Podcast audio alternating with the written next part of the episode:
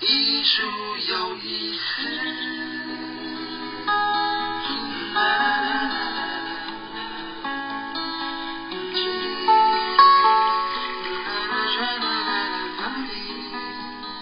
朋友们，大家好，欢迎收听由佛光园美术馆为您直播的《艺术有意思》节目，我是林秀荣。今天仍然和叶老师在这边和大家一起来共度。老师好，哎，大家好。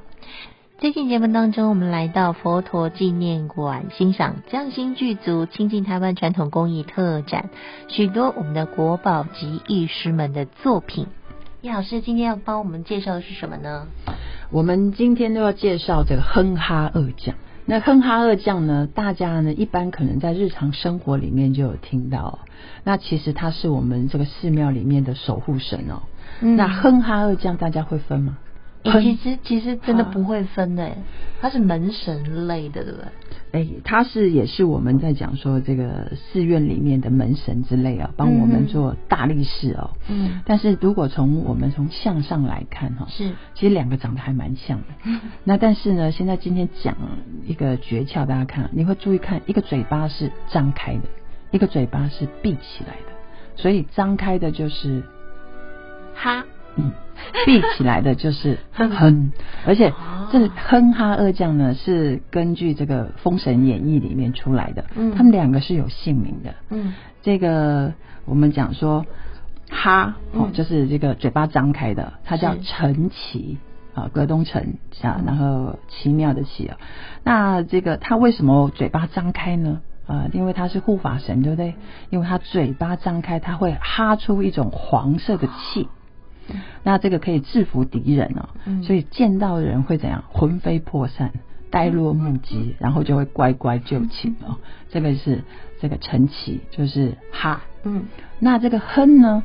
哼呢？它就是这个我们讲说鼻子，它从鼻子哼出一种白色的气哦。哦啊，所以呢，这个敌人看到了就倒嗯啊，所以呢，它的名字叫做正伦嗯啊，哎，所以哼哈二将是这样的。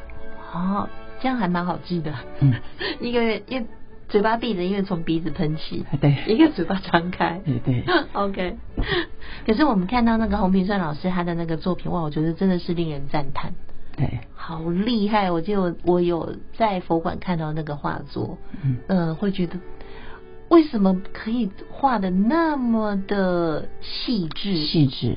那种感觉。嗯对，嗯其实我们讲说绘画里面，人家工笔画就很对不对？就画的很细致这种、哦。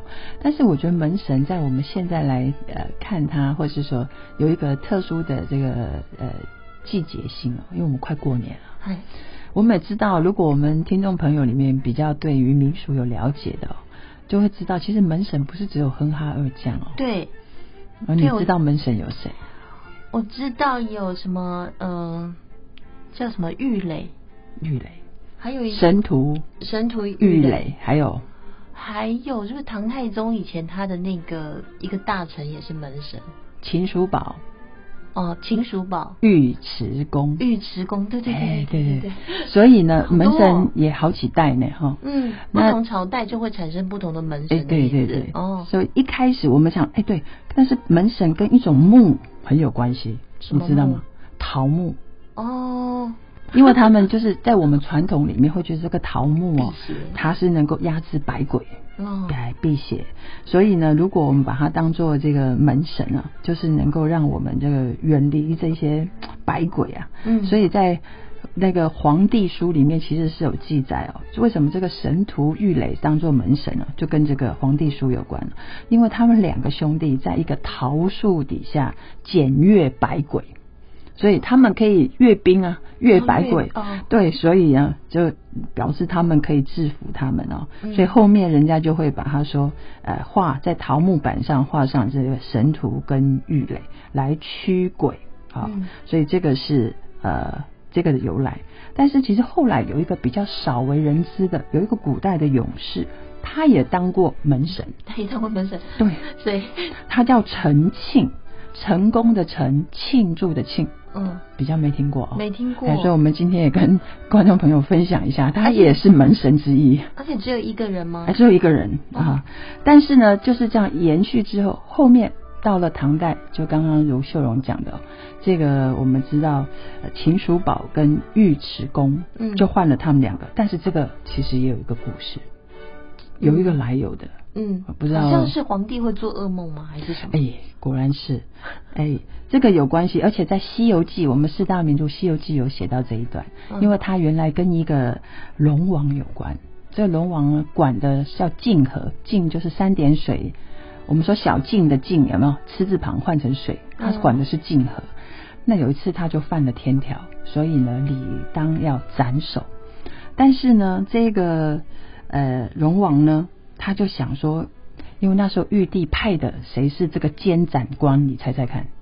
玉帝派难道就是那个唐什么宗吗？对，能够这个很敢跟皇帝谏言的，就是唐太宗嘛，对不对？嗯他唐太宗旁边有一个人，常常他做不对，他就会揪倒他的。这个人是谁？哦，魏征。魏征。嗯，所以呢，监斩竟然是魏征当这个监斩官，这很、哦官位很大。嗯，那唐太宗是他的，我们现在讲 boss 嘛，老板，嗯对，对。所以后来呢，这个龙王就想，糟糕，天条要理当斩头，他就去拜托哦，就拜托了唐太宗，请唐太宗就是帮他这个忙啊。那结果后来唐太宗呢，就是觉得说，哎呀，他真的是非常的诚恳，也很可怜呐、啊，所以他就答应他。那答应他以后呢，他也想了一个办法，总不能明说嘛，所以就到了那一天以后，他一直找着魏征两个就下棋，下一整天，一直下，一直下，那他就没有时间去监斩这件事情嘛。但是下得太累之后呢，这个魏征就趴下去，就是小我们讲说打了一个瞌睡，嗯打瞌睡以后，他在梦中他就监斩了这个龙王。所以龙王还是被砍头了。之后呢，他就觉得很冤呐、嗯我不是我们两个都讲好了嘛？结果呢，所以就要找这个唐太宗。这个呢，唐太宗就像你刚才讲，他就一直睡不好觉啊，嗯一直做噩梦。这个时候有人就提议他啦，就说：“皇帝，我们啊大臣呢，就到外面什么没看过，而且这个阳气很重啊，所以呢，就说这个由这个秦叔宝跟尉迟恭，哎，他们就守在这个宫殿外面，帮他驱逐这个冤魂嘛。那但是呢，一天可以，两天可以，这个好多天之后，这两个大臣晚上都不睡觉，就累了嘛，很憔悴，所以后来人家就想了一个办法，那干脆就用画的。画在上面，那不是也是一样嘛？所以到唐朝之后，门神就又搞改改朝换代，就是这个秦叔宝跟尉迟恭。所以不同的年代会有不一样的门神。哎，对，也有不同的这个故事。到年节的时候，听听这些哦，也可以让我们从中这个文化里面去了解一些呃很有趣的这个由来，嗯然后也可以跟年节哦，跟年味看能不能增强一点呢？其实如果说现在我们的朋友们，你在家里面如果愿意的话，你也可以贴贴门神，然后呢，也可以跟家里的小朋友来说说这样门神的故事，也是很不错的。对，然后呢，再去佛馆看洪老师、洪平顺老师画的这个哼哈二将，嗯那你还可以跟小朋友讲哼是哪一个，哈是哪一个。所以一定要记起来今天的节目内容。好，就这样由文化部文化资产局和佛陀纪念馆合作举办的这项匠心剧组亲近台湾传统工艺特展展期，从现在开始会一直持续到四月十八号，欢迎大家到佛陀纪念馆去参观。今天节目我们就进行到这里喽，谢谢大家。好，大家再见。